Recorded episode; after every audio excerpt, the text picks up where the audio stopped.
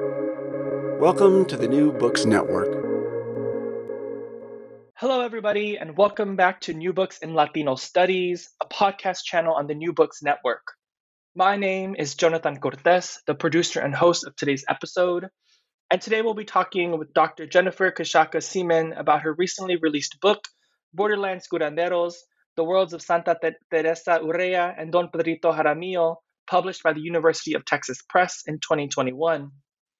Dr. Seman is currently a lecturer in history at the Metropolitan State University of Denver, where she teaches classes in US and Latin American history with an emphasis on race and gender. Jennifer, thank you so much for being on air with us today and welcome to the show. Hi, Jonathan. Thank you so much. It's a pleasure to be here. I'm so excited. We are also very excited. And I was wondering if you could begin the interview by telling us a bit about yourself, right? Perhaps tell us a bit about where you grew up, where you went to school, grad school, who you worked with, and what were your uh, what were you inspired by when you came to write uh, on the topic of of Mexican folk healing along the U.S. Mexico border, public health, and the intersections of race and gender. Yeah, thank you. Um, so uh, yes, I was actually born um, in the Midwest. I was born in Iowa, um, in Des Moines, Iowa, but my family moved around quite a bit when I was young. Um, but mostly I grew up in my high school years and, and grade school years in Rochester, Minnesota. Um, so very far from the border.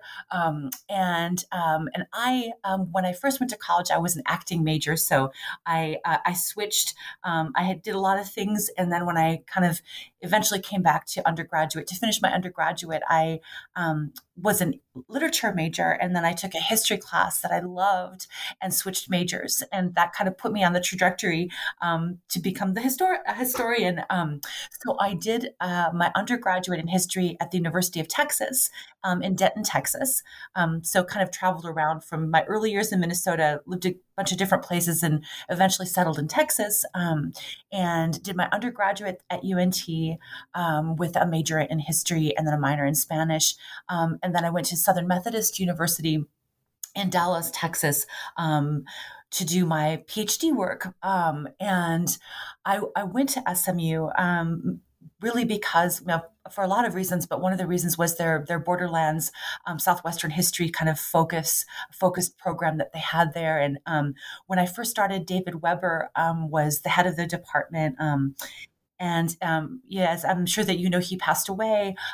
you know, several years ago, and that was the second year that I was in grad school. But he really was the person that um, at first kind of helped me with find this topic when I started graduate school, I was interested in sort of everything. I was uh, uh, very envious of my cohort, where you know some people had really specific ideas and um, they already had done master's theses, but I was like, I, am interested in everything. And of course, I've always been really interested in um, in, in women and gender and race and also religion um, and just also religious experience. So um, that kind of led me to read a book about Teresa Urrea called Teresita um, by William Curry Holden, um, which is, you know, what historians what we call a hagiography. Um, uh, kind of, he writes a story of her life, um, sort of as a, a, novel. So it's a little bit, you know, definitely how we don't write history, but um, it, it just opened up for me, not only the, this person, Teresa Urrea, but curanderismo.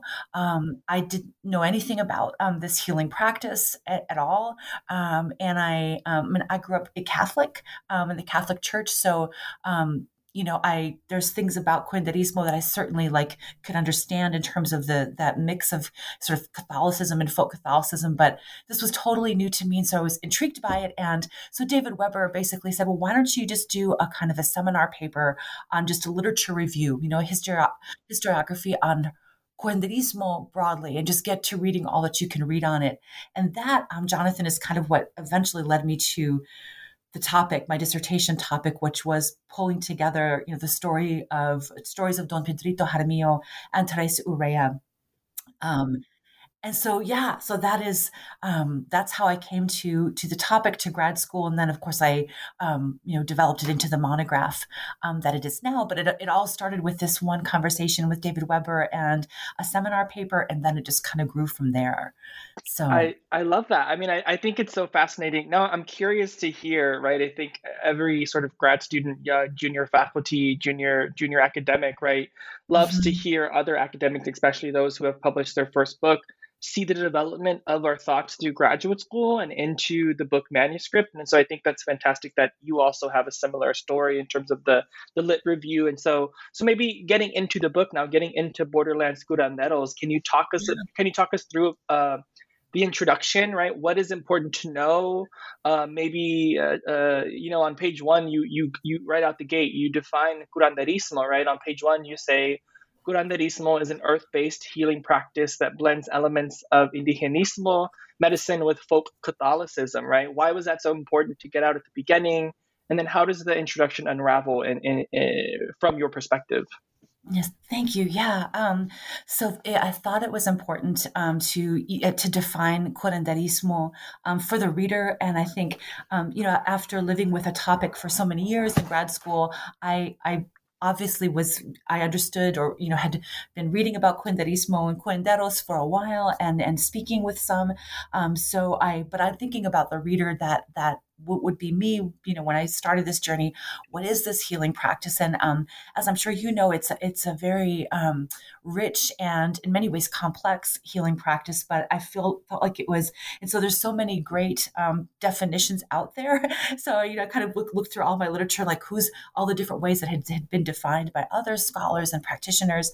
And that definition, I know partly the earth based practice came from um, Dr. Natalie Avalos, who um, does is in the ethnic studies department at the University of Colorado Boulder, and she's an amazing scholar um, that works on you know. Uh, um, a, partly curanderismo, but also Buddhism and other religious practices. Um, and I had had done research and met her at University of New Mexico, um, Albuquerque's Traditional Healing Without Borders seminar. And anyway, so I were sort of were friends, and and and I, she part of her definition was that earth based practice, and I really liked that. Um, um, and and also the indigenous part I think is important, and so um, so though I wanted to make sure that that those both those things got in the definition, but the, the definition could be really really long. And so i kind of chose those things to say. So yeah so getting that definition um, jonathan out there i thought was important. And i try to kind of pull back the layers of that without throughout the book because you know curanderos practice differently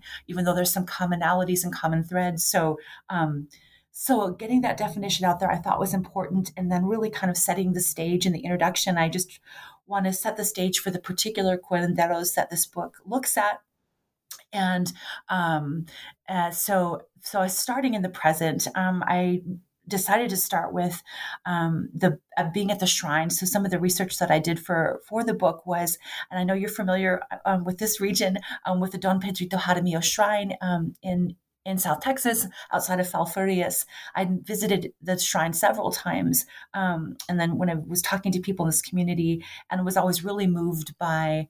Um, the wall of, of notes um, that people write to Don Pedrito, and um, it um, so that's so that was kind of the inspiration. I wanted to kind of bring the reader into the the world of Don Pedrito and really the fact that these curanderos um, are still meaningful and still have a presence.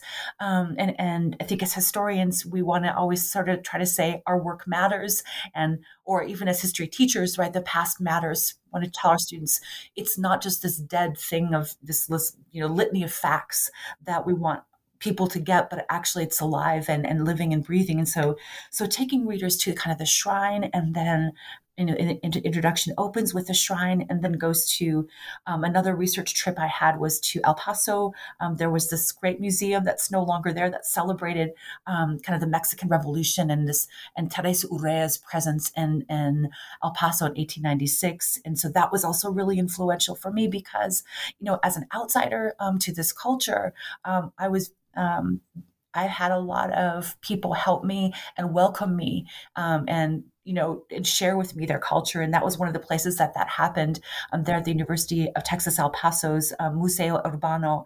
Um, and so I wanted to bring those two kind of worlds together from the, my kind of research perspective um, before I kind of go back in the chapters and do um, and then do you know then do the actual history 150 years ago. So kind of setting the stage showing that these healers are still um, a part of this world of this border world and this larger world um, of, of this healing practice where, where it's known um, in, in, across you know the united states and the borderlands um, and then just kind of laying out in the chapter as as we do sort of what the literature has been, what has been written about Don Pedrito and Teresa Urrea and curanderismo broadly, and kind of you know healing more broadly. Um, there's not a ton written about uh, Don Pedrito, especially, or Teresa, Teresa Urrea a bit more for sure because of her kind of presence in Mexico during um, you know different events there. So um, so so I you know really pull from different disciplines and wanted to kind of include that in the introduction as well. Um, and I, I'll tell you, Jonathan, I had originally written a whole other chapter that I foresaw coming before the kind of the, the, the chapters that look at Teresa Urrea and Don Pedrito, the way the book is set up now. I wanted to do just a full chapter on the origins of curanderismo and that turned out to be another book. So my, my and, and, so i kind of incorporate that a little bit in the introduction as well and i talk about um, uh, uh, cabeza de vaca. Uh, so texans know many Texans know we know the story of uh, Alvar Nunez Cabeza de Vaca, who was sort of held prisoner by indigenous people, you know, very early on, 1530, uh, 30s, 1535, um, and for six years, and sort of um, passed among different indigenous groups, some forcing him or encouraging him, or yeah, I would say it's better saying you heal, do these heal, do, do these healings of people so that you'll be fed. Um, and so that kind of I thought that would be an interesting way to open up the origin of curanderismo as a Spanish and indigenous, and then also, of course, um, Esteban Estebanico, who was one of these castaways with Cabeza de Vaca, um, uh, enslaved African, thought it would be a really good way to kind of open up a discussion of broadly all these these different threads that contribute to what curanderismo is. So I touch on that in the introduction, but um, it was I had started. I took like a whole summer and just re- did deep reading into Spanish medicine and all these different things and African healing traditions. And it just turned out to be really too much for this book. Um, and, and really it was, it, it was great learning for me, but so outside of, you know, early colonial history um, as a so um, but i do but i did a lot of research into that and i kind of incorporated some of that in the introduction as well to show that this healing practice has a history. Um, just as these healers have a history that it is um, born of colonialism and it's this um, you know and it's uh, part in part we could say it's resistance to accommodation with colonialism and all these really interesting ways to think about curanderismo um, but it does have this history and of course it's ongoing. So um, so yeah so that's those are some of the things that i tried to do in the introduction and kind of you know laying out um, you know the background before getting to the stories of the two healers that i look at in the book. Yeah and, and i think I, I think now that I hear you talking about it, the, I mean, the introduction was fantastic, and I think it makes so much sense as to why you focused on, you know, you sort of you, you sort of lay out these cross cultural exchanges between European, Native, and African heritage um, cultures and practices, right? Um, and then you kind of bring it to, like you said, cabeza de vaca, de vaca uh, as as as a sort of origin of curanderismo on the borderlands, which then leads us into right a very very nicely into uh, Santa Teresa and Don uh, Don Pedrito, especially because these two figures are are are happening at the same time, right? There's a lot of overlap between Santa Teresa and Don, uh, Don Pedrito in terms of the timeline, right? They're, they're, they're, they're these two historical actors at the turn of the 20th century are are not only happening uh, in the lineage of this longer history of curanderismo, but also happening during big transformations in in South Texas, in the borderlands, right? The transformation of the rise of scientific, scientific professional medicine, spiritist movements, and nation building projects, which we'll get into later, because I think these are so these this context of of what's happening along the borderlands at the turn of the 20th century is critical to the identity formation and and and the cultural remembrance of both Santa Teresa and Don Pedrito. Um, and it's interesting because on page twelve you write uh, about about these two about these two um, healers. You write it was their extraordinary responses to the failure of institutions that made Santa Teresa and Don Pedrito threats, and in some cases assets, to state and institutional authority. So I'm curious before like can you speak broadly about what you're think like like how how were Santa Teresa and Don Pedro uh, threats to the state? And we'll get into this more deeply, but why is this important to say about both of them? Like right this I felt was uh, central to the the through line of your book, uh, and I'm curious to hear you talk about it. Yeah, Thank you, Jonathan. Yeah, that's that's like very much. Um, it's so important, and really the argument um, the, of the book, the broad argument, and the kind of um, you know one of the. So yes, so so they were um, yes threats to um, in the case of Santa Teresa, and again we'll talk about that in the chapters. I know, but like threats to literally, uh, she was called dangerous, right? Because she spoke to indigenous people in Mexico as she healed them, um, and you know said things that were very counter to what the the government of Mexico um, at that time was saying, right, in, in terms of you know, give, you you can hold on to your land. The you know the government has no right to take your land, which was what was happening in the case of the context of Sonora and Sinaloa, where she was from. But yes, but again, I know we'll talk about that in the chapters. But I think that um, that argument um, came because one of the things that I, when I first started this project, I I was really moved by and inspired by um, this idea that the work of these healers was not simply um, fun and interesting history. It, and, it, and it is interesting history, but often like these kinds of the, the curanderismo or curanderos, the way that I had seen them written about, not by everyone. I don't want to, because um, a lot, there's been really great scholarship, but in general, especially as, you know, in Texas, and I was in Texas and I um, worked in a bookstore and, um, and this great bookstore in Denton, Texas. And in the basement, we had a Texana section so all this like Texas history, but also, you know, Texas folklore and all this kind of cool stuff.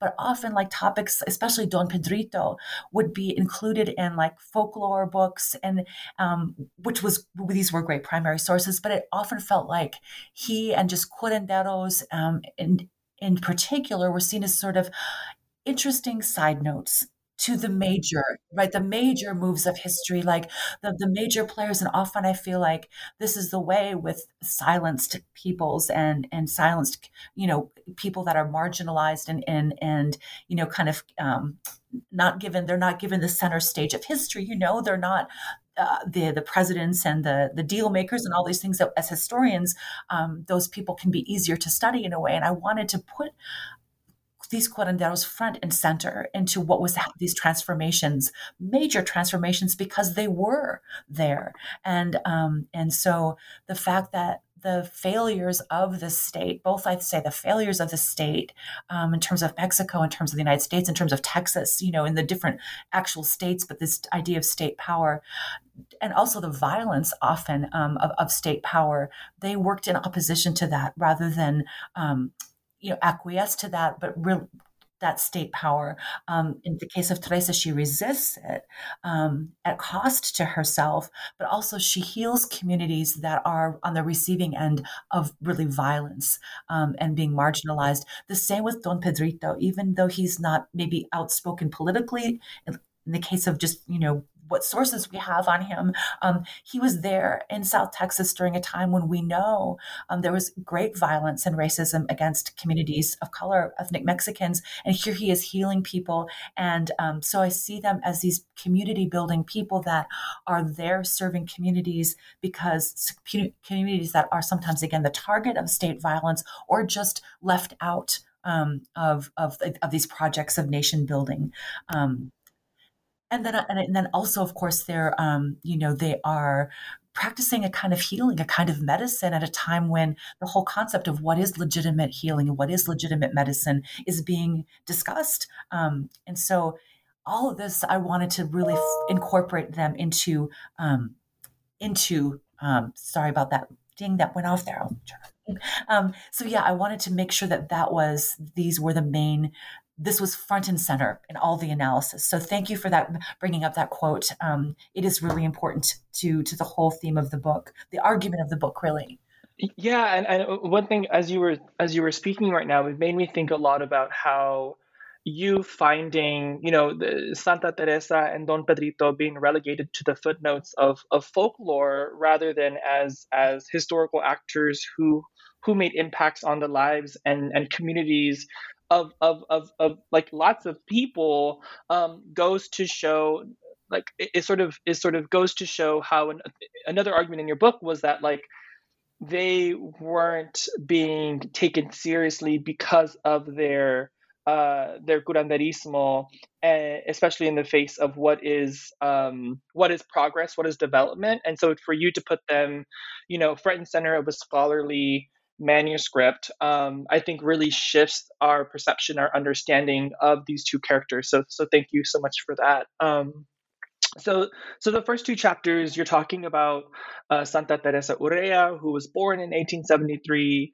uh, ends up passing in 1906. Uh, and chapter one, you title it The Mexican Joan of Arc, which is really fascinating to, to see that story develop. But you start the chapter um, with uh, telling us about the Teresistas and, and how made up of uh, the you know group of Teresistas made up of Yaqui and Mexicans crossed the border from Nogales, Arizona to Nogales, Sonora, and attack a custom house in an attempt to overthrow the Mexican government, right? And then, so I'm curious, right? Why was this?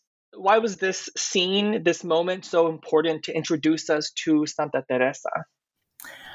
Thank you for that question, Jonathan. Yeah, I um, I really deliberated over how to open that open the that chapter on Teresa Urrea and so I chose this moment in her in her history where, um, as you as you mentioned, there's this 1896. Um, there are actually across the border in this period there are several kind of like attempts to overthrow the government of of Porfirio Diaz, um, and the Mexican president or dictator, um, we might might say. But he um, so this is one of them, and um, called the Teresista uprising because the the insurrectionists um, the believed in. They were found to have an, an, an um, uh, images of Teresita on their bodies, and um, uh, that and the idea that she had blessed them, that she had blessed this uprising, this potential overthrow of the Mexican government that was staged on the U.S. side of the border, um, and um, you know Nogales, Arizona, and then Nogales, um, Sonora, as you said, is where that it took place. So in this chapter, I wanted to start with this this uprising because I wanted to frame. Uh, Teresita, Teresa Urrea, as a political actor. Um, and so, you know, part of the kind of marginalization that happens with women, um, with Mex, you know, she's a woman of color, she's a Mexican woman, um, she's a healer. All of these kind of pieces of her identity tend will of anyone's identity will marginalize them. The political actors, right, are the men. First of all, they're, or I mean, certainly a curandera. So I wanted to frame her as this political actor. And even though Teresa Urrea would say in interviews, I had nothing to do with these uprisings and she's connected to other uprisings in Mexico as well but this one took place on the border so it is it's the one I wanted to focus with. Um, it's clear that of course she as she was being kind of tracked by the Mexican government to me I would argue that um, you know she was probably saying that she had nothing to do with it to protect herself but all the evidence shows that she was very involved in this political project writing helping to write this um, anti-diaz newspaper called el independiente from the U.S. side of the border. Um, she was listed as an editor. That's where most of my, my words that I get from her um, uh, are from this paper. That she's very much a part of this group of people who have left Mexico, been exiled from Mexico, kicked out of Mexico because of their anti-government, um, anti-Diaz um, activity. So, so, so showing again, so her as a po- very politically engaged woman um, and was was one thing. And then also i think other way so um, in the, the, indigenous piece of this as well is i think something i wanted to think about. It was something that i thought about a lot um, in my research that she would say so often um, like the mexican government and their and their like assessments of her whether in newspapers or in the files they kept on her they would often write things like the, the you know fanatic indios fanaticos like the fanatic quote unquote indians um, follow her because they just right um, they blindly follow her. Like so giving them no credit at all for having right, uh, like making choices and having a reason to be upset with the government. Um, so these kinds of really derogatory and dismissive ways that um, you know same on the us side of the border officials would speak of indigenous peoples as sort of you know not having the same kind of you know we'd say the agency. Um, and and Teresa Urrea herself would say I had nothing to do with these. One of her quotes is I'm sort of paraphrasing it here. I had nothing to do with these uprisings. Then she would say, she says, and I do quote this somewhere in the book, these people have always been fighting for their land.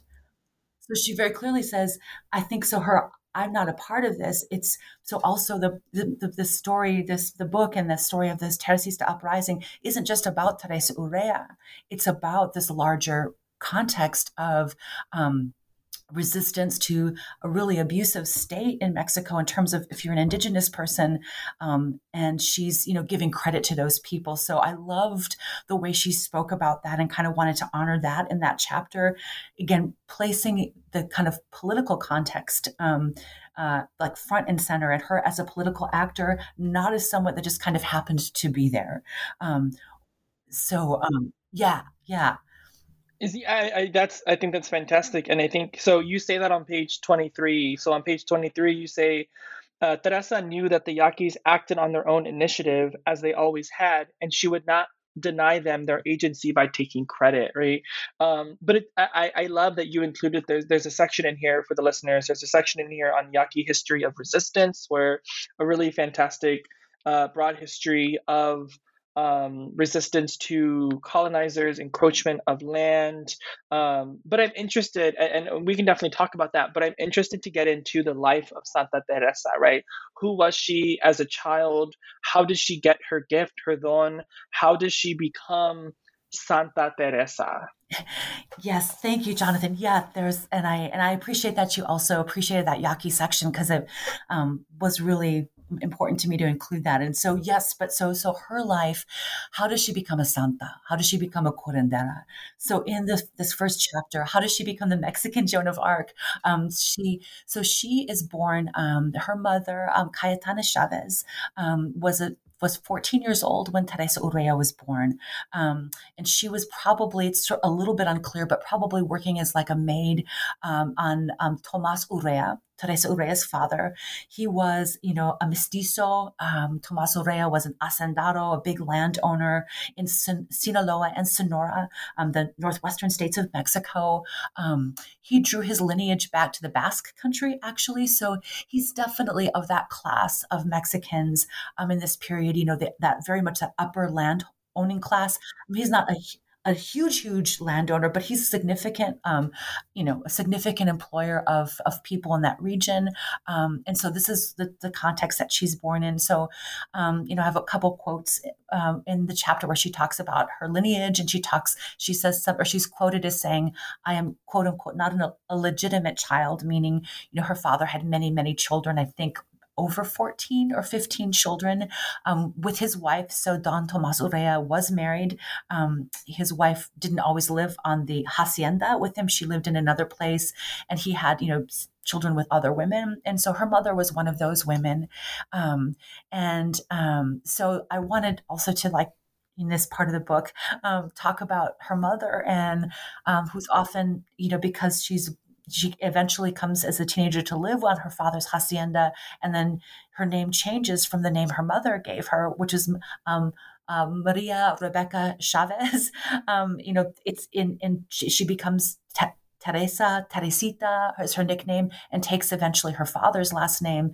So it's like this, you know, the, her poor indigenous mother, young, right, is just kind of almost completely written out of the story. Although um, Luis Urrea, the novelist, writes beautifully about this in his book, The Hummingbird's Daughter. So, um, but like as a historian, I wanted to kind of draw out that a little bit her that part of her story. But she does, um, uh, as a as a as a teenager, move into from living with her mother um, in an indigenous community um, to living moving to the big house um, with her father. And it's there, and she's about 16 years old, um, that she look that she kind of takes up with the healer, with the curandera um, on the ranch. And of course, every big ranch has a curandera, or at least one who will help deliver babies and sometimes sometimes help with animals, but just help with you know healing and things like that um, for the employees on, on Tomas Urrea's ranch. And so Teresita just kind of takes up with this woman and is really, I think, apprenticed by her and uh, shows a gift of, of being able to heal. Um, there's a lot I didn't include in this part because there's so much I could have included, but that she really was known to be really good at um, uh, uh, as working as a partera, as a midwife.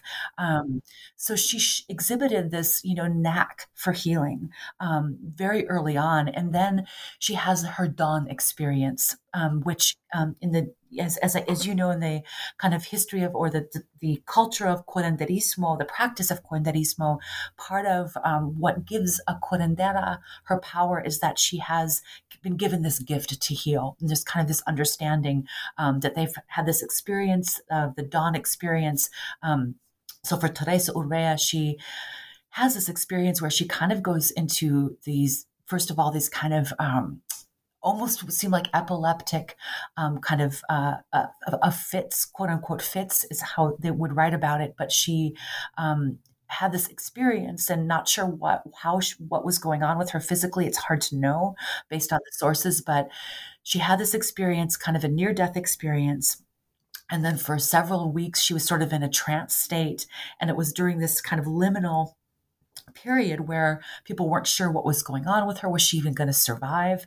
Um, that she uh, had the visitation um, by some sources say the Virgin um, uh, or heard the voice of God that basically gave her this gift to heal and then this is after this moment um, after this dawn experience it, it, she really begins to heal people on her own um, not under the apprentice, apprenticeship of maria sonora the curandera that she was kind of working with and, and tagging along with before but sort of word spreads throughout this region of sinaloa and sonora and even across the border that there's this young girl healer.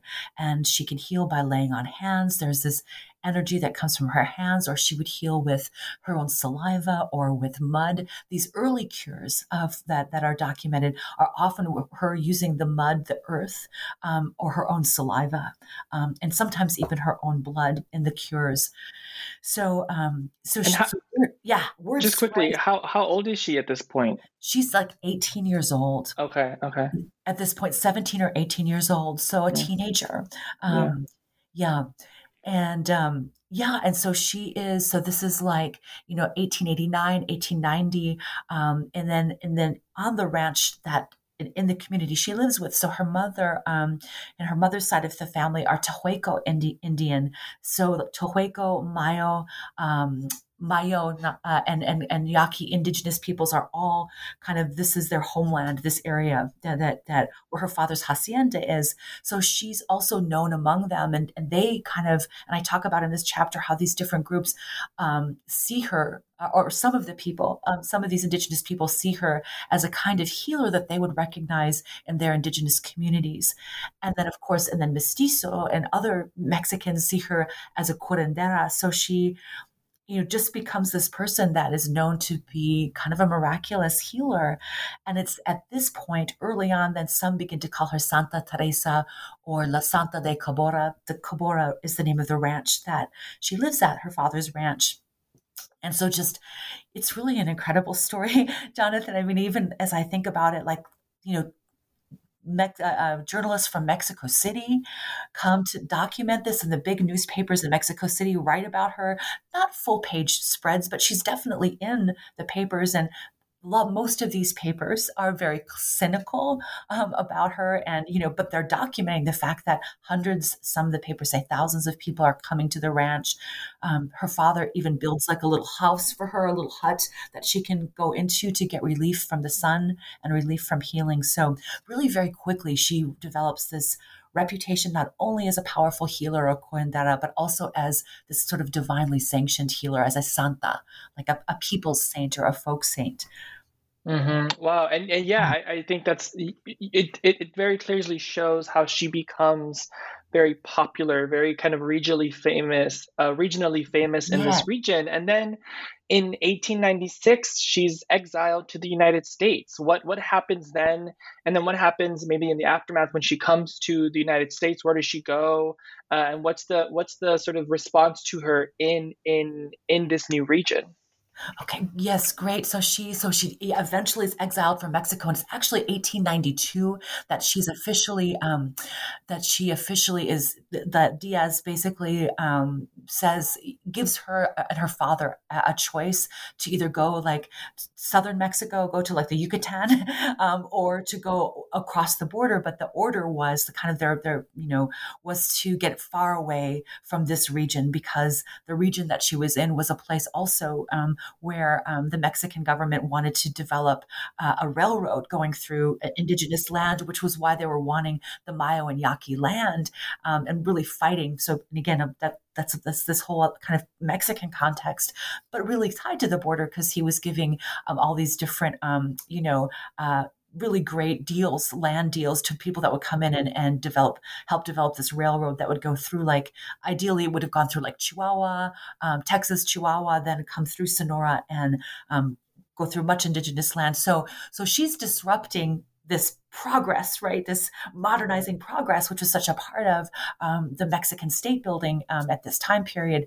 So yes, so so she leaves. Her and her father and others leave Sonora in 1892, um, and rather than go far the other side of the border, they land, you know, in you know Nogales and then some other towns just very close to the border with Sonora, and people continue to come and see her. Um, you know, in this this time period, people cross the border more or less easily. Um, and there's, you know, family and, and work on, you know, it's, more of a fluid region, um, of course, but we see it beginning to kind of harden also in this period. Um, so she, on the other side of the border, it's really interesting. You know, so again, she still um, has people crossing the border to come see her, but word has spread. So even in newspapers that I saw, like local you know, Arizona news, Arizona territory newspapers and Texas newspapers are writing about her at the same time, like Mexican newspapers are writing about her. So it really, her story also shows Jonathan how the border region is really fluid.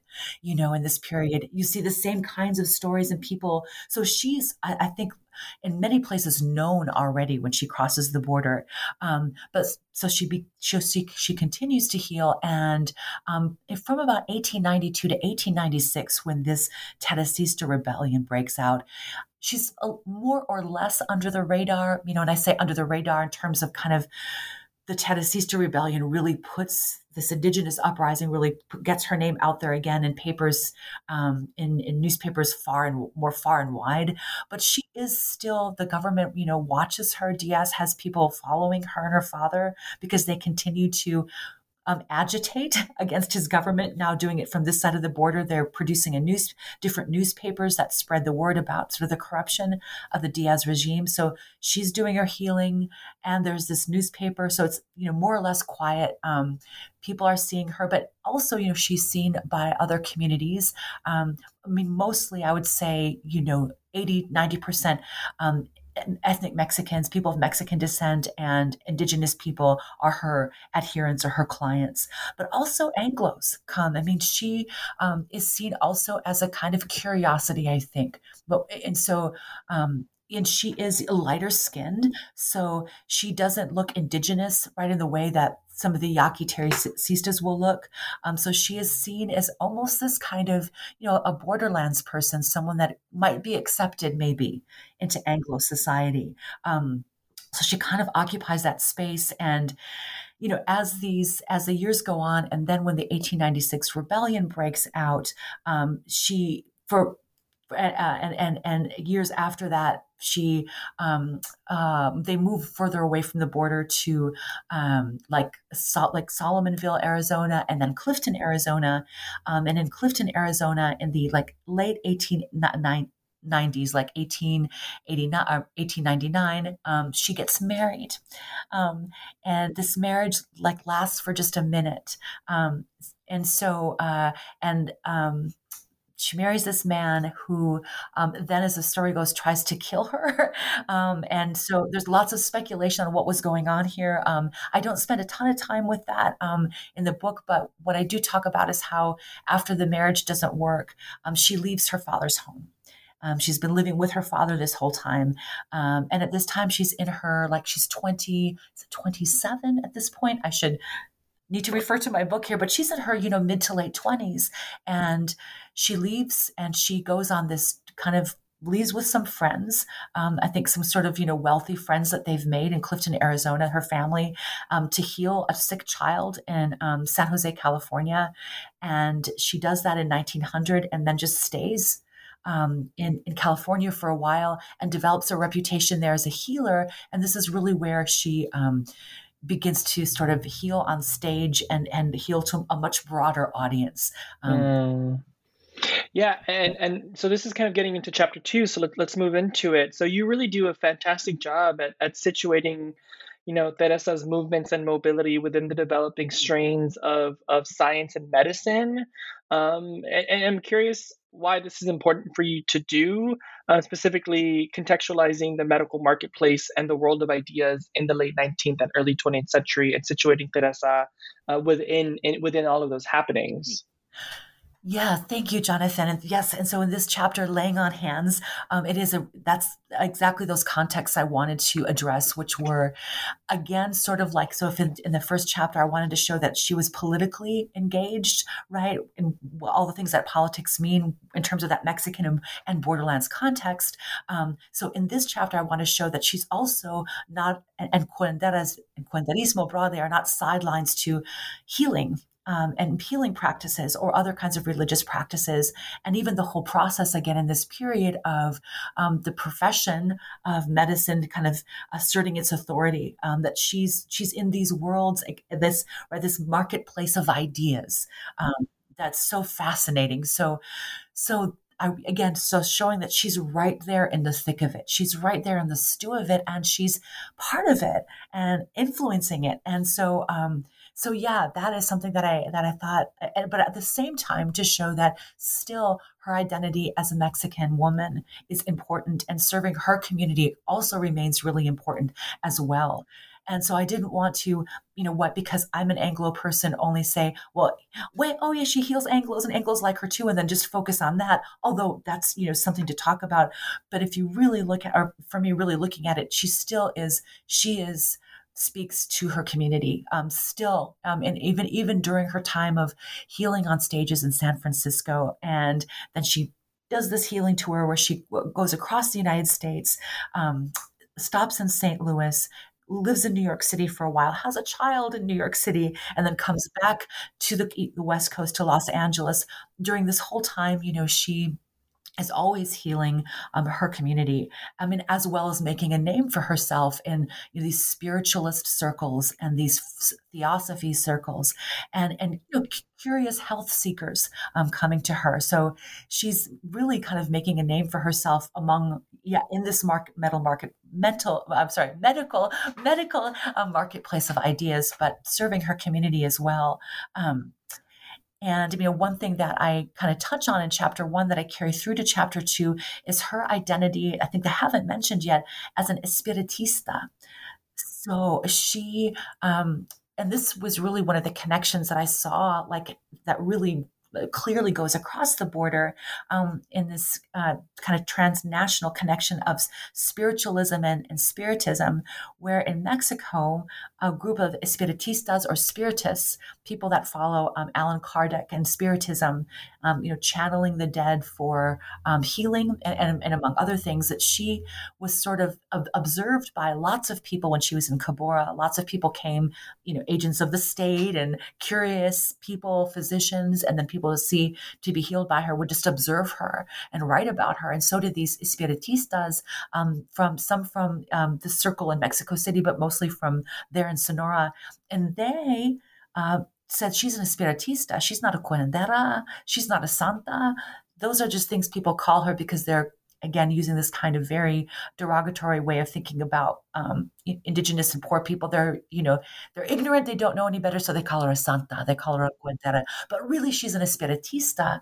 So these very educated espiritistas uh, kind of took her on, and she herself became really engaged with spiritism. And I and I quote her in different places talking about how she says that's the identity or the religion that she most closely adheres to, and you see uh, newspapers or, or periodicals from spiritualists that they're um, they're talking about her practice in Mexico and then following her to the United States. And I wish, Jonathan, that was one of the things I wish I could have seen even more. And I think if I had even to go back and do more research, like more connections between those two groups, but the connections are definitely there. And so I kind of draw those out how she's able to take on this identity of an espiritista and that kind of morphs a little bit into spiritualists. Um, spiritual healers and and um, you know clairvoyants, which would advertise in the same newspapers that she would advertise um, as a healer as well. Um, to show how she's part of these circuits of, you know, different kinds of ways of thinking about healing and religion that are really moving across really oceans and borders at this time. And she's there, and people are are seeing her as these different things. Um, to some, she's a santa. To some, she's a curandera. To some, she's an espiritista.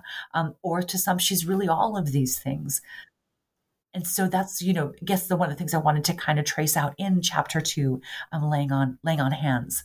Um, yeah, and, and I think it's I, I think one thing that I noticed, especially in Santa uh, Santa Teresa's chapters, is that you really see the development of and the curiosity of her figuring out the origins of her own healing powers. You know, there's a part where you know she said you uh, you write or she says like I want to travel the world and see where uh, different different genealogies of this power comes from. Right. Unfortunately, she doesn't get to do that, but she's also we also see her curiosity of of her own being Yes, exactly. Love, yeah. Thank you for pointing that out, Jonathan. Because yeah, she is. She's a, a woman in her twenties who has lived this incredible life, and she um, is yet self-reflective of it, and and and and and she knows she knows she has power. She knows she has this healing power, but wanting to know where it comes from, and it is kind of this um, really great part of her story. And the kind of the sad part of her story is that she dies so young. Um, in 1906, she's 33 years old.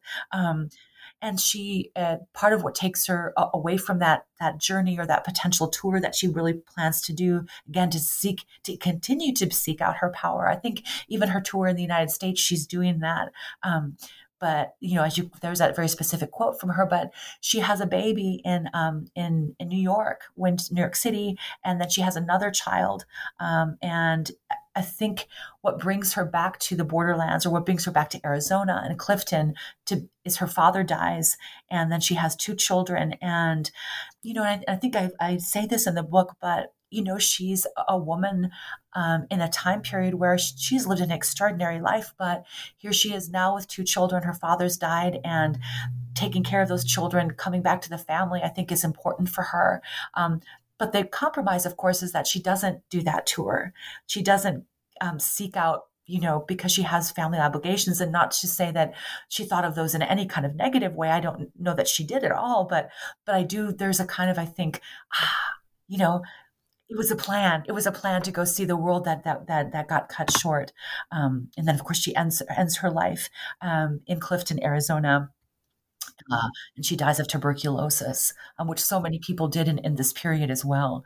Mm-hmm. Um, I think uh, just quickly to touch on something super fascinating about Teresa um, is about uh, the fast, especially on the U.S. side, the fascination with her hands and electricity. This connection that you make, I think, is is is so interesting. On page 65, you say um, Teresa's hands, as described in these articles, and here you're talking about articles written up by people in San Francisco and other major cities. You say uh, Teresa's hands, as described in these articles, became conduits and signifiers of turn of the century notions about gender, modernity, and race.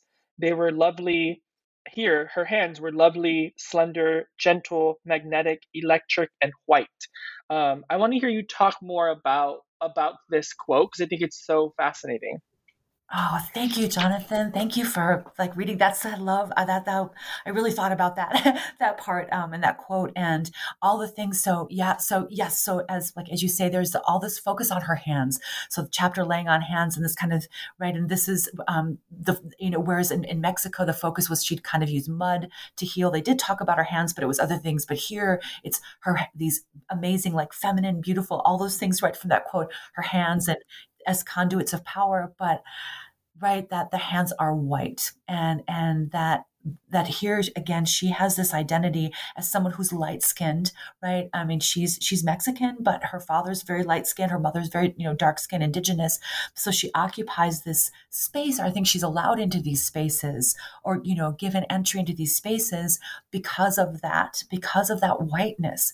Because this is also of course the early 1900s this is the period of like the Jim Crow South, right? This is the period of segregation in the Juan Crow South in, in the in the borderlands, um, and whiteness is is a thing.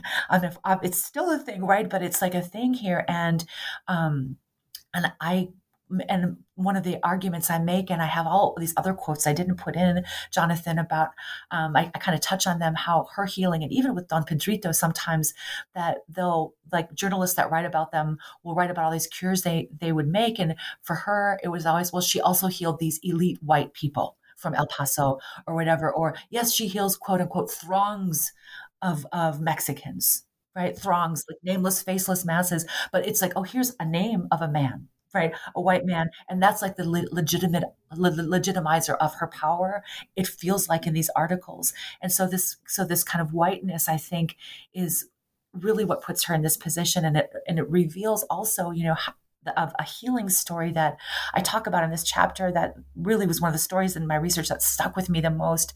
The story of um, this man, um, Tomas Garcia is his name, and he um, and it's just an article in the Los Angeles Times. It's like in a back page. Um, there's you know lots of articles about her when she lives in L.A. And you know because people would come to see her, and she was again this kind of known person because she had performed on stages and had this reputation.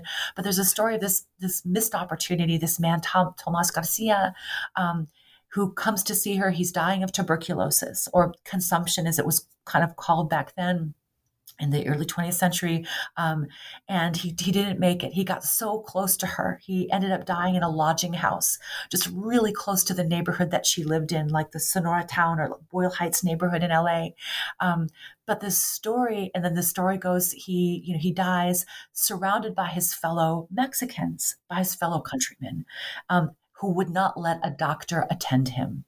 And so um, dies unattended was the name of this article in the newspaper.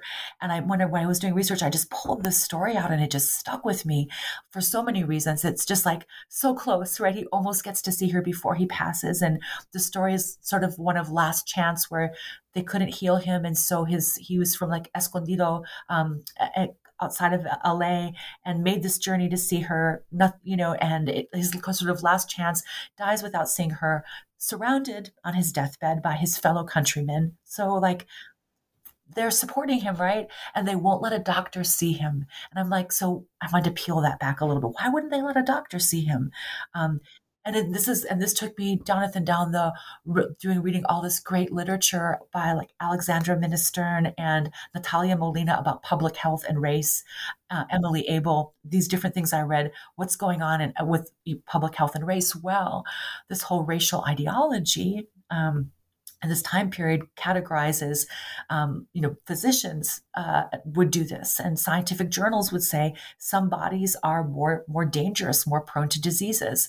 Um, brown bodies black bodies right? And literally so as then i started reading literature from the time i read this whole like many pages of this this this whole treatise on tuberculosis by a physician who taught it. And all this racial um, explanation of people that are more prone to get tuberculosis, carry the disease. So, how this filters into public health is that, you know, if you're a brown person in LA and you look sick, right, um, they want you out of the city. And so, I think his fellow countrymen probably knew what would happen to his body if they let the physicians and the public health officials get a hold of it. So, they protected him from that. And so, the whole idea of Teresa Urrea, you know, her, the whiteness of her hands giving her this space to move in this this very very racialized world.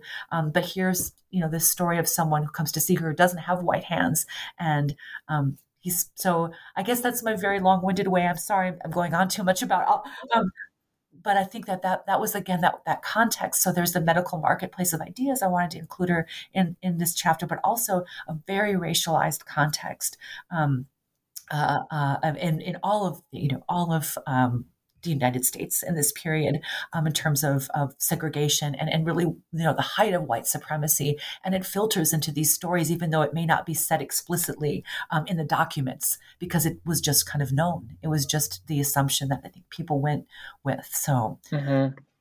Yeah, I, I, think one of the more gripping kind of questions you ask in relation to Tomas Garcia, right, the story of the unattended death, and Santa Teresa, you say, how can we understand this contradiction where one Mexican body delivers sickness and another healing? And I think that that that that really concisely filters down to all of this literature, all of this contradiction about gender and race and healing and medicine and public health eh, at the turn of the 20th century. Um, and I think just to kind of wrap up the Santa Teresa portion, um, you and maybe to tie in Don Pedrito, you're talking about how both of these healers were forms of culturally accepted and trusted care, right? The reason Tomas Garcia was traveling all of this way to come see Santa Teresa was wasn't only because either either other other other professional medical doctors failed him or you know he couldn't find somebody closer but he felt trusted. He felt connection to santa teresa wherever she was even in her mobilities. Yes Yes. So yes, Jonathan, then that's a great like kind of I think thing to segue to to, to the Don Pedrito is that people made these journeys um, to see these healers, um, and it's again because they had the the, the, the reputation um, and they were and they were trusted by their community. And then I think that for just to kind of say one final thing about Teresa Urrea and then talk about Don Pedrito's um, stories as well, um, that she performed her healing on stages in, in San Francisco. And so a lot of the, a little bit of what had been re- earlier things had been written about her um, at the time, and then a little bit of some of the analysis afterward, um, you know, was that she lost her kind of authenticity when she left the borderlands, when she put herself in front of you know audiences um, you know white audience or just not her community um, that's when she lost her power. There's this kind of theme that went, went through a lot of the early scholarship on her and i just really and so the wanted to push against that right i think it's i think it's unfair to her that she couldn't do both things right that it and, and so um, and i know another um, brandon bayne has written about wrote a really great article about her um, in a religious studies journal. I forget which one. I think church history. Um, but you know, he t- talks really about all the spaces that she inhabited, all the different spaces she would heal in, and I think she did both. I mean, she did perform her healing in the the and and but she also was always very known in her community, and people were and, and you know that Tomas Garcia. That's just one story that made it to the paper that we know about, but there were probably thousands of people like that that made that journey that heard she was in LA and you know saved their money and and to, in the hope that they could see her and and get that healing touch because of the reputation she had built um, of being this really generous and legitimate healer. So. Yeah, so similarly, right, with with Don Pedrito too, um, as you know, uh, people made journeys to see him. Yeah, wow. What, what mm. she, I mean, she she was a fantastic woman, and I I'm so happy that I got to read the two chapters that you wrote about her because I I had known about her, um, but I had known about oh, about yeah, she's, uh, she's... Don Pedrito though. Yes. So Jennifer, my relationship with Don Pedro is interesting because I grew up in South Texas near a small town near Corpus Christi and I had family who lived in Falfurrias. And so we would be in Falfurrias all the time, you know, especially for Easter, you know, so, so Christmas, those kinds of things. And so um, I remember my tia would always, would all, when I was younger, would always mention um, Don Pedrito. And so then one time I, I, was maybe like 11, 10 or 11, and I asked her like, who, who, like, who is this? Like, who are you talking about?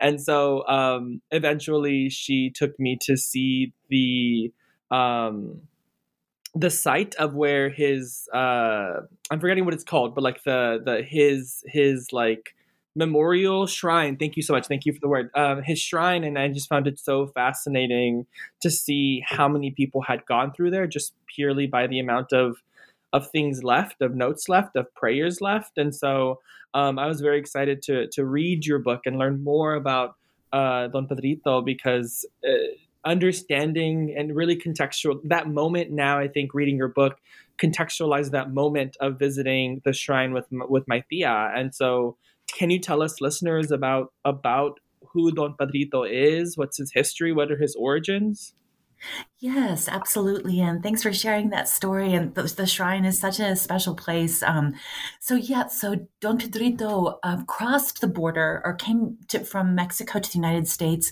probably in like the 1880s. Um, we don't, I couldn't track down like an exact date. Um, but what is kind of known is that he uh, lived in, in Jalisco, Mexico, um, outside on the outskirts of Guadalajara, um, and was did a variety of jobs, probably was a sheep herder or something like that. But when he decided to cross the border, the first time he crossed the border um, into the South Texas region, um, where you're from, he was likely uh, like a carrying things like mezcal or tequila, um, transporting some goods across the border to sell in South Texas. Um, and so, kind of the first sort of story about him is that in, in somewhere in the 1880s, he's selling mezcal to um, a, a, party at the Canales Ranch. And so the Canales family, as I'm sure you know, is this really famous Tejano family, um, especially with JT Canales, Jose Tomas Canales, um, one of the sons of Don Andres and Tomasita Canales, who became, of course, very influential in LULAC and Mexican American civil rights and um, so many things. Um, so he kind of, in the 1880s, you know, was uh, you know, probably selling things again maybe mezcal maybe tequila but also he um, had the service of being a curandero and he becomes known um, quite quickly as someone that people can go to for healing and sort of sets up sets himself up um, in in that in that felt outside of Falfurrias and what comes to be known as Los Olmos um, Ranch, um, which is around where his shrine is today. Um, so so he word just sort of spreads throughout the South Texas uh, region that there's this man, this curandero from Mexico, and he's really good at healing. Um, his style of healing is different from Santa Teresa.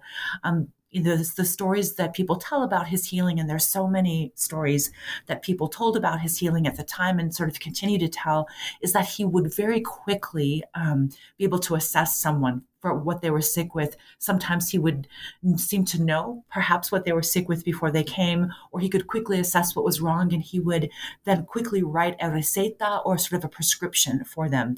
Um, and his his recetas or his cures, his prescriptions often involved things like water, drinking a certain amount of um, amount of water or bathing in water, um, but also they might involve things like um, taking a shot of tequila or drinking a beer or drinking coffee or um, eating onions or really taking in things that were easy to find. So nothing elaborate. Um, no, it's at least that I found in my research, um, no real elaborate cures, just very basic things. Um, get up in the morning and drink three glasses of water, and then say a prayer. Um, maybe put some something under your bed at night, um, and then get in the up in the morning and take cold baths, or or sometimes using herbs of, of the region, um, things growing on the hill, or you know making a, a kind of concoction of something, um, a tea or something the, of a local herbs that you could easily find. And so, just really quickly, Jonathan his his his reputation as a curandero spread throughout this community to the point where um, people begin to um, come to see him uh, in, large numbers. I don't think as large as Santa Teresa, that the documentation of, of sometimes thousands of people coming to see her um, at the Rancho de Cabora um, is pretty solid, but definitely, you know, dozens, if not sometimes hundreds of people would come to Los Olmos over that turn of the century period, like 1880s, 1890s into the early 1900s um, to be cured by Don Pedrito. And then he would also sometimes make house visits or um, kind of most famously, he goes to San Antonio um, in the year 19, 1902, 1904, and sort of does healing there for about a month, kind of has like, I guess we call it a residency in San Antonio, and people come um, to see him for cures. And he's written about in the San Antonio Express and other newspapers.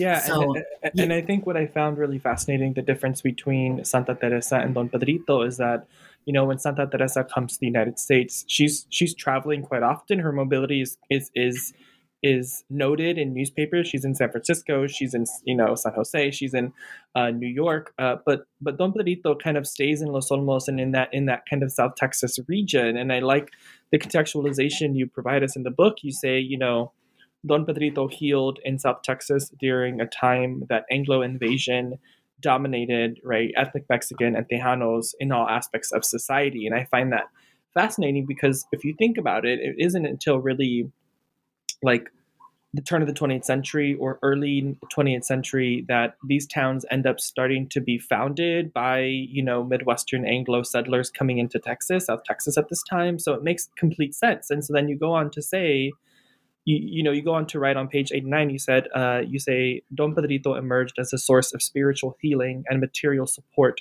for a transnational community facing social change illness, and an increasingly oppressive racial system, or rather, racial regime. And so I'm curious if you can talk about Don Pedrito's impact on community of South Texas, right? Not only individual healing, but healing community as well. Yes, thank you for that question, um, Jonathan. And that was, yes, one of the, thank you for that quote as well. Um, it was important for me to kind of contextualize and show that yet that both things, like as you said, that he was healing bodies um, that were sick and su- successfully did that, and that built his reputation. But um, as all historians know, we, things don't exist without context. And so, what often isn't written about, or wasn't what I didn't see in the writings about Don Pedrito, was this time he was living in, as you say, was this time of a real, um, as, as so many scholars have written about and continue to write about. Um, uh, influential to me was the work of David Montejano um, about this kind of takeover or this attempted takeover uh, of Anglos right in this in, in the South Texas area where um, you had Mexicanos, you had Tejanos, um, like for for example the famous Canales family and other you know wealthy families, big land owning families, and other more modest you know families that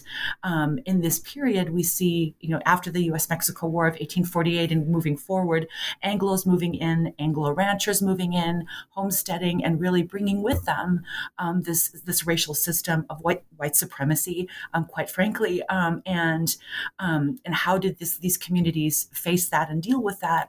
Um, and another layer that's going on in this period, of course, is with this kind of new racial regime is is lynching violence against um, brown people um, in this region, just as it was happening in the southern region of the United States against uh, black people, you have a similar thing happening in this region. And um, so you hear Don Pedrito sits um, in this place where these things are going on, where, you know, we begin to see the Texas Rangers um, come into play, defending Anglo ranchers and all these things. So, so I wanted to kind of look at his cures and look at his life and see um, and, and show that and the, even though I don't have words from him, like I, I had, you know, I could find words from Santa Teresa where she really spoke to the injustices of the Porfiriato, at, at least in terms of my research. And I would love it if someone else could uncover, um, you know, the words of Don Pedrito talking about this. But so we don't see those words, but here he is in the thick of it, healing people, healing people's bodies, and also the community, as you say. So um, one of the things that, that, Don Pedrito did is that he didn't charge for his cures. Um, and but people would gift him things and that's kind of the economy of curanderismo at least for don pedrito it was and he was known to give back to the community. So if um, a wealthier person would give him a, a, large gift, or often he would be given pieces of land, um, he was known to put those gifts back into the community by producing food on that land um, and then when people would come to see him he would have food had he would had hired people to prepare food for them to make coffee so that they'd come and and want to heal, be healed. Sometimes he'd say, spend the night. You know, you can sleep over here. Here's some food. Rest up. um, drink water, and then and then I'll assess you. So there's many healing stories like that where he's sort of taking care of people, not just a quick in and out, sort of like we sometimes experience with a doctor. No, not to critique doctors; they're under a lot of pressure to quickly assess patients, but this is a really different system of healing. So, you know, he's he's here healing people and taking care of their bodies, um, taking care of the community. The one example I think that shows this probably better, more specifically than kind of this more general sense of him healing the community, is when there's a, a serious drought um, in, in South Texas in the 1890s. Um, and it kind of coincides with the larger uh, depression um, of, of 1893 that students of history know, know about. Um, but in South Texas, so there's this this national depression of 1893 and then there's a drought um, which compounds that depression and really affects um, the cattle industry the ranching industry there. Um, so in this period it's very bad. Um, I found like newspaper articles and oral interviews um, of people talking about how their cattle was just dying and just kind of desiccating and drying out um, on their land. Um, one story I even heard, I had an interview I had with a, a gentleman from Falfurrias who talked about his, great grandfather that used to tell stories of cutting out the tongues of the cattle because it was the only thing that they could salvage um, to make some money off of. But people were starving um, in this region, and um, and the state of Texas at that time was giving out because of this depression. They were giving out, you know, um, some resources, some food, um, corn and beans and things of this nature. Um, and they used Don Pedrito's ranch at Los Olmos as a place of distribution um, for these for, for this relief basically from the state. And sort of when I learned about that, I was like, wow, there he's already doing that. So the sort of the state is following this local healer, this local community healer, curandero, because he's always already doing the things that the state is late in doing or even doesn't do as well as someone healing his own community and it's he's a known person because of because he is this kind of community healer so that I think is one example of how he is a kind of central um, to this community and healing them and supporting them. And this really incredible map that um, was pointed out to me by, and I don't know if you know Homero Vera, who um, is very much a part of this community and, and looks after the shrine and, and looks after local history and has been just a wonderful friend and, and, and, source of information for me. He pointed out this map of 1892 that I have in that chapter that shows kind of the different roads, you know, and the cities, Corpus Christi and all the different towns in, in South Texas. And if you look at the map closely, closely, Homero pointed out to me, you see that most the the, the town where most of the roads kind of lead to is Los Olmos. And this is, as you know, a very small rural place. But here in 1892, at, actually on a map, we see roads going to, to Don Pedrito, which is why I was inspired to re- name that chapter, All Roads Lead to Don Pedrito because literally the community made those roads by coming to him and don pedrito made those roads. Um, not the state not you know and, and they, they're following what the community is already doing um, in this period. So um, so i think that like again like i said there's while there's no i, I try to deeply contextualize don pedrito in this period um, of all kinds of of, of strife happening, um, um, racial and otherwise, and and again the drought, and and and you have the continuing story of land loss, um, which you know begins after the Treaty of Guadalupe Hidalgo in 1848, where Anglos move in and buy land from Tejanos who need to sell when things are bad, or sometimes simply take land, intimidate people out of you know uh, uh, uh from their land, and there's just a huge amount of land loss from Mexicanos and Tejanos in this period when big big ranchers move in, like you know most famously the King and the Kennedy ranches. Again, David Montejano talks about about this. It's kind of his thesis is that in this period you see what he calls a pro- proletariatization. I'm not sure if I'm saying that correctly of Mexicanos, a shift of people that once owned land or now becoming the working, the workers, the proletariat for the Anglos moving in and, and, and, and buying up in all kinds of nefarious and quote unquote legal but not legal ways. And here sits Don Pedrito as this community healer within that kind of nexus. Um, uh, happening mm. at that time period. Yeah, I think that that's that's incredibly fascinating, especially because as you talk about and as as you write in the book about how mm-hmm.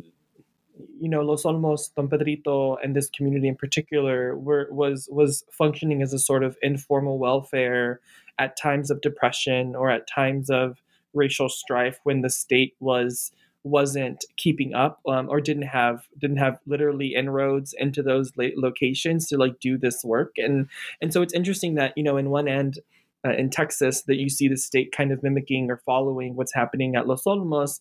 And then in the other end later on in 1930 you see you know the newspaper La Prensa um, completely you know denounce curanderismo where you know Mexican President Calles go- comes to visit Niño Fidencio and he he he sees a curandero and then La Prensa completely is like that's a backwards kind of black magic. Um, and be it, like us as a modern state should be better than that. And so i'm curious to hear how in this way the state is now revoking curanderismo as as a, as a viable practice of healing Yes, thank you, Jonathan, for that question. Yeah, and that's like um, in the clutches of black magic. This this article in La Prensa, a Spanish uh, language newspaper um, coming out of San Antonio, and also they have in you know, Los Angeles. But yes, yeah, so you have this kind of organ, this newspaper that really speaks for and speaks to um, Mexican Americans. But I, as in doing research on La Prensa that particular story, which really characterizes, as you say, um, uh, curanderos um, and people that seek curanderos as quote unquote backward, right, and superstitious, and all the things that a progressive modern people and state should not be. And that that critique really comes from the kind of Mexican um, and, and and of course I think U.S. notions of modernity and progress as well, but especially the, the Mexican idea of um, you know and, and, and really and a, a, Mexican nation building at that time, um, sort of post revolution.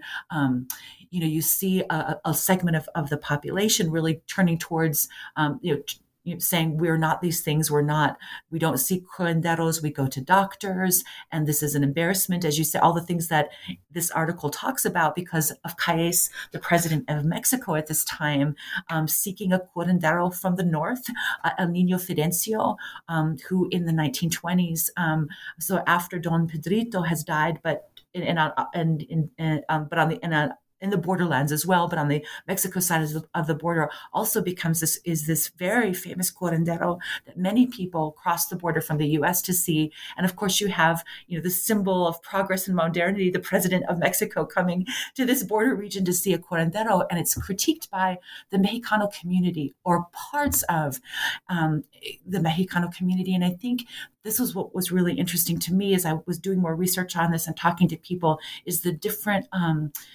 ways in which people build their identities. So there's, you know, the layer of the, the Mexicanos de afuera, the Mexicans out there, a lot of people that left Mexico during the revolution, some elites. Um, and, and, and, and, took up residence in San Antonio, um, who really see themselves as distinct from Tejanos. Uh, in some ways, or, or, Mexican Americans, or especially poor Mexican immigrant laborers. They there's definitely this kind of class, I think, um, you know, bias and prejudice coming from La Prensa that we see in that article. But they say that Don Pedrito, um, he was okay. Um, he but he that you know that, that we've moved forward but in the you know the turn of the century in the 1900s there was a time and a place for curanderismo but now again we're modern and progressive. So the president of mexico going to see a curandero is absolutely an embarrassment. And so the reaction to this article um, by readers of la prensa um, was voracious um, and, and defending don pedrito which shows again that his reputation in the he died in 1907. So here in the 1920s, 1930, people are still some people are praying to him. Some people still see him as the saint that can heal them, or at the very least, they see him as this wonderful um, healer of their community and someone who should be honored, a very honorable uh, person, um, and and a healer, and. Um, and particularly, um, a lot of the, f- the feedback and the anger towards this article in the Prensa was also about the way they talked about curanderos as brujos, brujas, or um, you know sorcerers. And so um, the, the, some of the feedback was he wasn't a brujo, he wasn't a witch, a witch doctor, but he was a healer, a good person. Um, so that was you know kind of the part of the, the kind of um, reaction to this as well. So it, the reaction was on a number of levels. Um, to this idea, which again, it's an article in the Prensa, but it was a, a commonly held idea. And I loved that I found um, JT Canales um, came to the defense of Don Pedrito. So this is, you know, this connection that Don Pedrito had to the Canales family was really strong. Um, one of the chapters I opened with the story of, of him healing Tomesita Canales um, when doctors couldn't. And so I think that that his connection to this really important Tejano family, we can see it continues throughout his life and after. So Jose Tomas Canales, who's friends with the um, the editor of La Prensa, um, and I found that in doing some research on JT Canales. And I'm sure many listeners will know. Again, mentioned that JT Canales was one of the founders of LULAC, but also a main person um, who a, a, main figure in um, defending the Tejano community from violence against the Texas Rangers at risk of his own life. So he's also, I would say, a community healer, but in, in a, you know in a different kind of way than Don Pedrito was. So he writes an editorial to La, La Prensa responding to this in the clutches of black magic piece and saying, um, you know, not only was Don Pedrito uh, a legitimate healer, a curandero, he healed uh, JT Canales says in his in his rebuttal or his editorial, his guest editorial, he healed my mother when doctors couldn't. So, like a really good lawyer, Canales takes his defense of Don Pedrito beyond just Don Pedrito himself as a good curandero, but as curanderismo it is is something that's legitimate and perhaps even better than than you know quote unquote scientific medicine he says the, the medicos científicos couldn't heal my mother and don pedrito could. And then you know i kind of extrapolate also this kind of sense of also these this culture and Mexican American healing uh, uh, system is something that is legitimate and it's um, and it you know that it's not to be th- just just uh, sidelined in in terms of either from the Mexican um, elite perspective as something that's in the past or something that's not quite as good as this kind of elite Mexican identity, but also this kind of white supremacist identity. So um, he really um, uh, makes this incredible defense of Don Pedrito. And I guess I should note here too, for, for the listeners, that um, JT Canales also defended Don Pedrito in the year 19, I think it was 1902, um, when, um, was it 1900? Right around there when um, Don Pedrito was being accused of, um, of, of defrauding people or, or, or practicing fraudulent medicine. And so accusations of against healers by the American Medical Association or um, state medical associations. In this case, it was the Texas Medical Association um, against other kind of other kinds of healers was very prominent in this period. And this was a way for the medical profession to, number one, kind of shore up their um, their role as the authority on medicine, um, and then by attacking other kinds of healers, which really in this period had legitimate medicine to offer, um, as J.T. Canales defends um, Don Pedrito of, as many other kinds of uh, of healers, as quote unquote professional medicines, med- medical you know uh, practitioners, medicos científicos. Um, you know, uh, JT Canales defends Don Pedrito, and all these charges are, are, are dismissed because he wasn't defrauding people, he wasn't taking any money, and he was literally healing people in this period. So, um, so yeah, that whole story, uh, that kind of framing the last part of my book, really looks at identity and how it's interwoven with ideas about um, healing, kinds of healing, and about curanderismo, and how that's so tied up in tied up to a Mexican and Mexican American identity. Mm. And uh, yeah, and I think you do it incredibly well. I think the story of of specifically, you know, JT Canales and how in chapter four, like I said, you open up with this denunciation of curanderismo from La Prensa, from because they, they're critiquing, you know, President Calles going to Niño Fidencio.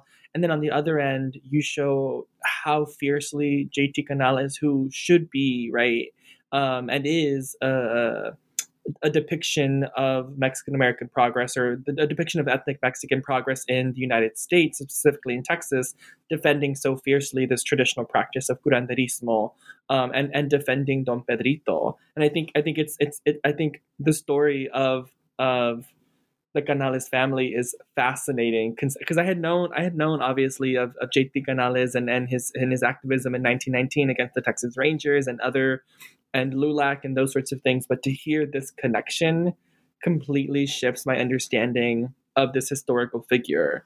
Um, which I think is so exciting.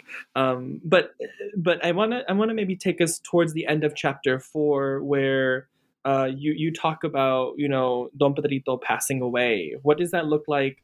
How does that come to fruition, and how how are people honoring him in this time in 1907? Okay, yeah, thanks, Jonathan. So he, um, so he uh, lives a very long life. So I, I, he crosses when he crosses the border in 1880. He's, I think, already in his probably 40s at that point. So, um, so he's you know elderly when he passes away, and and his death is what's incredible about. Mm, his death is there's very few images of Don Pedrito. I you know found about I think four um, images of him and and searched as searched far and wide. Um, and one of them is this funeral.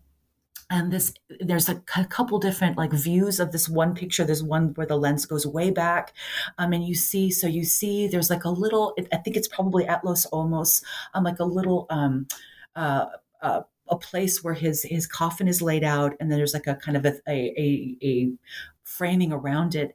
And close up, there's men, and I think the men have, have identified many of them are, you know, leaders of the community um, and the coffin bearers.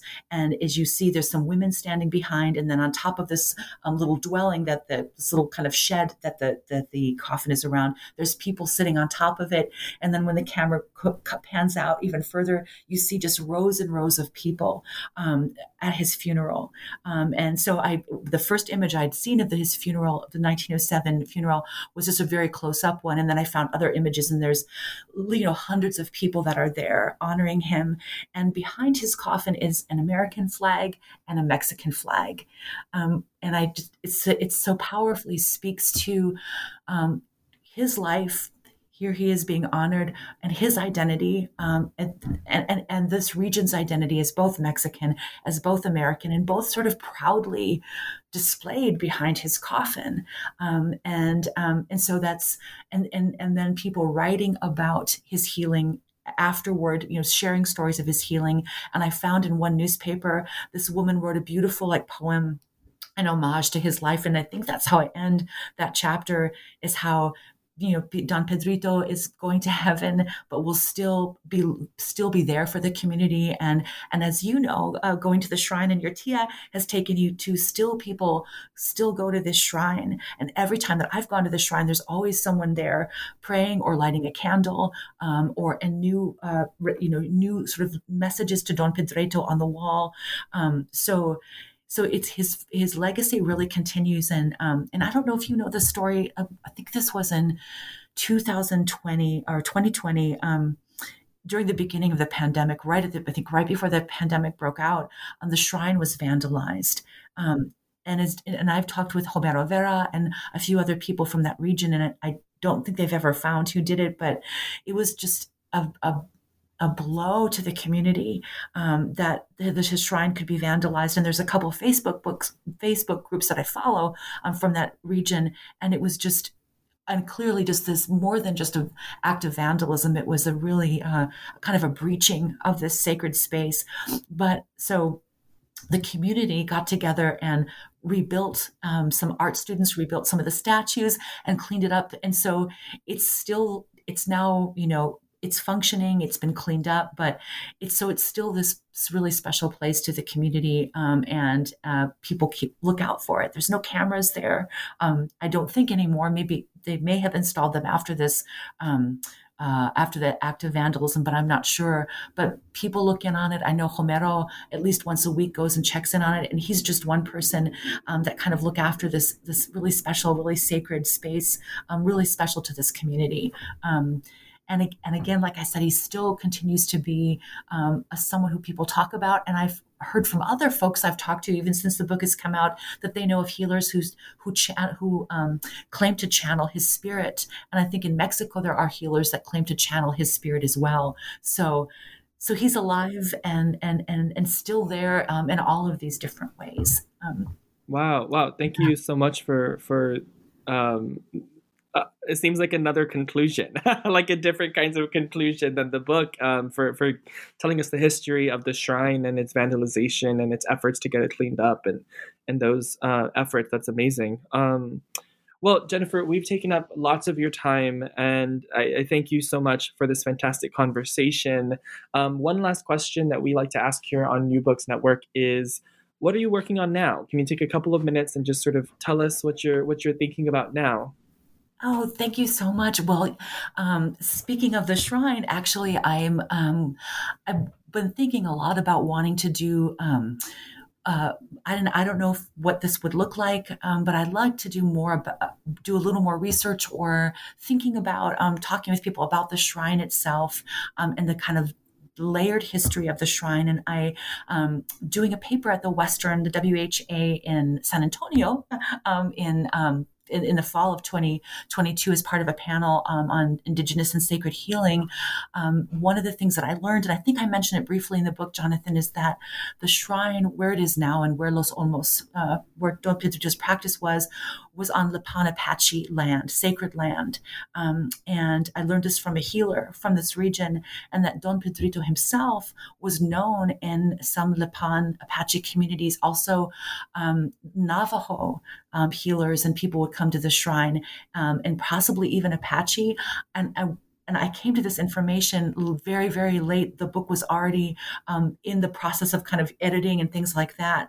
So I, I, ju- I think I'm gestured to this a little bit in the book, but um, so I have some notes and I have some ideas of wanting to just really kind of research that a little bit more. And I think in, you know, thinking about that picture at the very end of the book of, of Don Pedrito's funeral and the Mexican flag and the American flag and that powerful um, honoring of both identities. So what it doesn't show, of course, is the various indigenous sovereignties and communities. And I think as a borderlands historian, I know that for myself, and I'm all, and I even tell this to my students, we think of the border as these two nation states, you know, of, of coming arising out of this conflict between two nation states.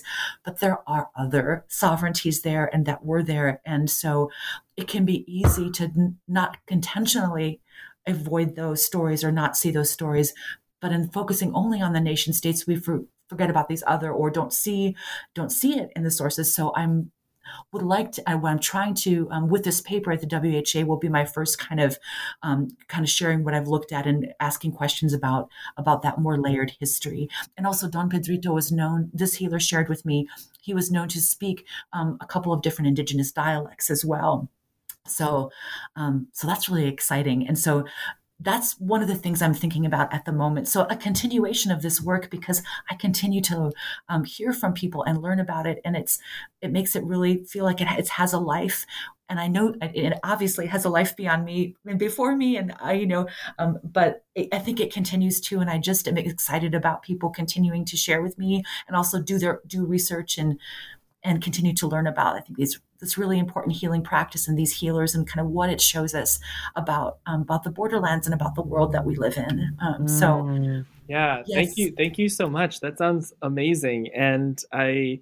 Yeah, I think that's so important. I think using the photo as a jumping off point to think about what is missing is is such a is such a generative um, process. Uh, well, Jennifer, we've taken up lots of your time, and from myself and our listeners, I want to thank you so much for being with us on New Books Network. Thank you, Jonathan. I- have enjoyed every second of this conversation. Thank you for having me and for re- discussing the book with me and reading the book. I appreciate it so very much. Definitely. Take care. Bye bye. Bye bye.